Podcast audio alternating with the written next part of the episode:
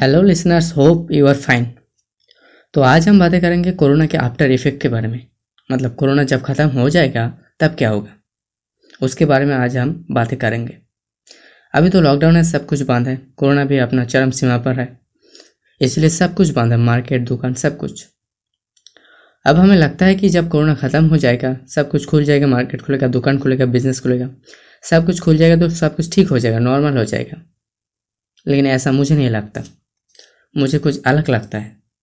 जब सब कुछ खुलेगा, तब एक अलग टाइप का क्राइसिस पैदा होगा और वो है फिनेंशियल क्राइसिस क्योंकि अभी सब कुछ बंद है तो लोगों का एक ह्यूज बहुत बड़ा अमाउंट का लॉस होगा।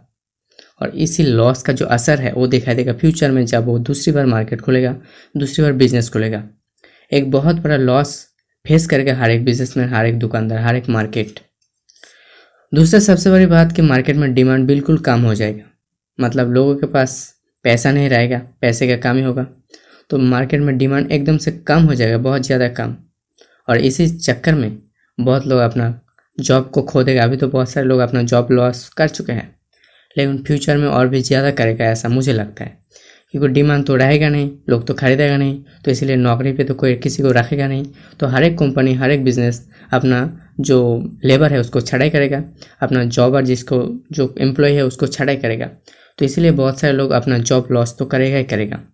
तो ये एक बहुत बड़ा क्राइसिस आने वाला है फाइनेंशियल क्राइसिस हर एक सेक्टर में। और इससे देश का एक बहुत बड़ा जो इकोनॉमी है, वो बहुत ही एक बहुत देश का इकोनॉमी का एक बहुत बड़ा धक्का लगेगा। मतलब देश बहुत ज़्यादा पीछे जा सकता है ऐसा मुझे पर्सनली लगता है। अब इतना बड़ा क्राइसिस का सॉल्यूशन क्या है? मेरा कुछ पर्सनल ओपिनियन है, जैसे कि जॉब रिक्रूटमेंट मतलब जितना ज़्यादा हो सके लोगों को गवर्नमेंट नौकरी देना होगा। ताकि वो लोग अपना दिन गुजरा कर सकें। और दूसरा सबसे बड़ी सोल्यूशन जो मुझे लगता है कि हमें पर्सनली कुछ करना होगा, हम हमेशा गवर्नमेंट के ऊपर या फिर किसी कंपनी के ऊपर जॉब के लिए डिपेंड नहीं हो रह सकते। इससे हमारा ही नुकसान है। कब तक हम रहेंगे? आदमी बूढ़ा बन जाएगा, फिर भी उससे गवर्नमेंट जॉब नहीं मिलेगा। तो इससे बचने के लिए हमें कुछ पर्सनली प्राइवेट लेवल पर कुछ करना पड़ेगा। हमें अपने अंदर कोई पैसन ढूंढना पड़ेगा।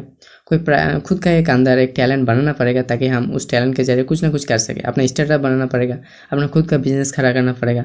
अगर हम ऐसा करेंगे तभी हम बच पाएँगे। हम हमेशा दूसरे के ऊपर डिपेंड नहीं रह सकते रह सकते। तो मैं यही कहना चाहता हूँ कि हर कोई अपना कुछ करो पर्सनली कुछ करो प्राइवेट कुछ करो जो अपना खुद का हो। कोई बिज़नेस हो, हो सकता है। कोई पैसन हो सकता है कोई सोशल मीडिया इन्फ्लुएंसर हो सकता है कुछ भी हो सकता है अपनी रुचि के हिसाब से। तो आज के लिए बस इतना ही। कल हम फिर मिलेंगे। तब तक ले बाय थैंक यू टाटा